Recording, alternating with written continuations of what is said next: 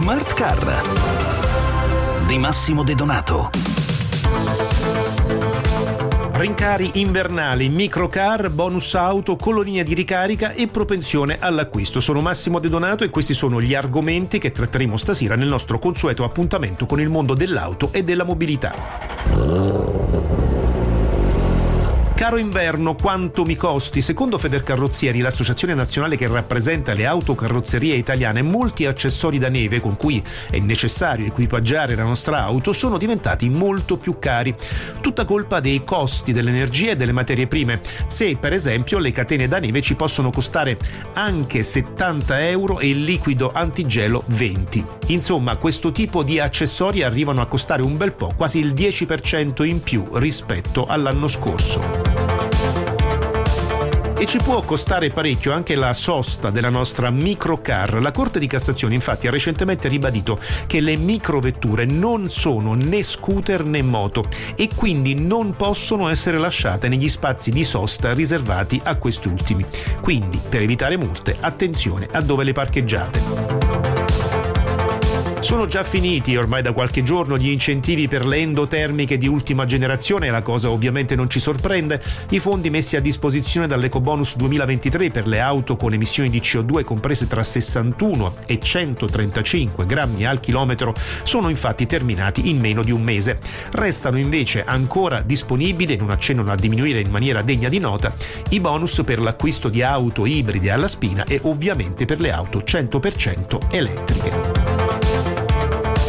E a proposito di elettricità, nel frattempo Autostrade per l'Italia tocca quota 50 stazioni di ricarica ultrafast attive. Il traguardo, raggiunto soprattutto attraverso il lavoro di Free2X, la società di ASPI dedicata allo sviluppo di servizi avanzati per la mobilità, comunque non è quello finale. Da poco sono stati completati i lavori di altre 20 stazioni, mentre 10 sono in corso di cantierizzazione.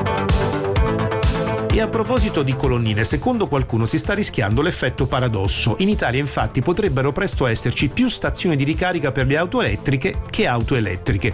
La quota di vetture a batterie nel nostro paese infatti lascia alquanto a desiderare, anche se gli italiani si dichiarano propensi alla mobilità elettrica. Come tante cose, pare essere solo una questione di costi. I dettagli nella nostra scheda. Un italiano su 5 dichiara che la sua prossima automobile sarà elettrica, ma a una condizione. È questa l'estrema sintesi dell'ultima instant survey condotta da Arete. La questione economica resta centrale nella propensione alla nuova mobilità. Il 63% degli intervistati, infatti, motiva la scelta elettrica con i possibili risparmi legati alle nuove motorizzazioni. Il 22% degli intervistati si dice pronto a un'elettrica pura. Il 44% è intenzionato concretamente ad affidarsi all'ibrido e solo il 23% del campione dichiara di voler puntare nuovamente su un motore endotermico. La scelta dell'elettrico però non è incondizionata e la variabile è sempre di natura economica. 8 intervistati su 10 sono pronti a convertirsi, ma a patto che il costo complessivo della scelta green non superi i 30.000 euro. Ed era questa anche l'ultima notizia per oggi. Smarcar torna lunedì prossimo alle 20.50, ma io vi ricordo anche l'appuntamento sabato con Strade e Motori, l'approfondimento settimanale di Radio 24, in onda subito dopo il GR delle 22. Per ora è davvero tutto, un saluto e un buon viaggio da Massimo De Donato.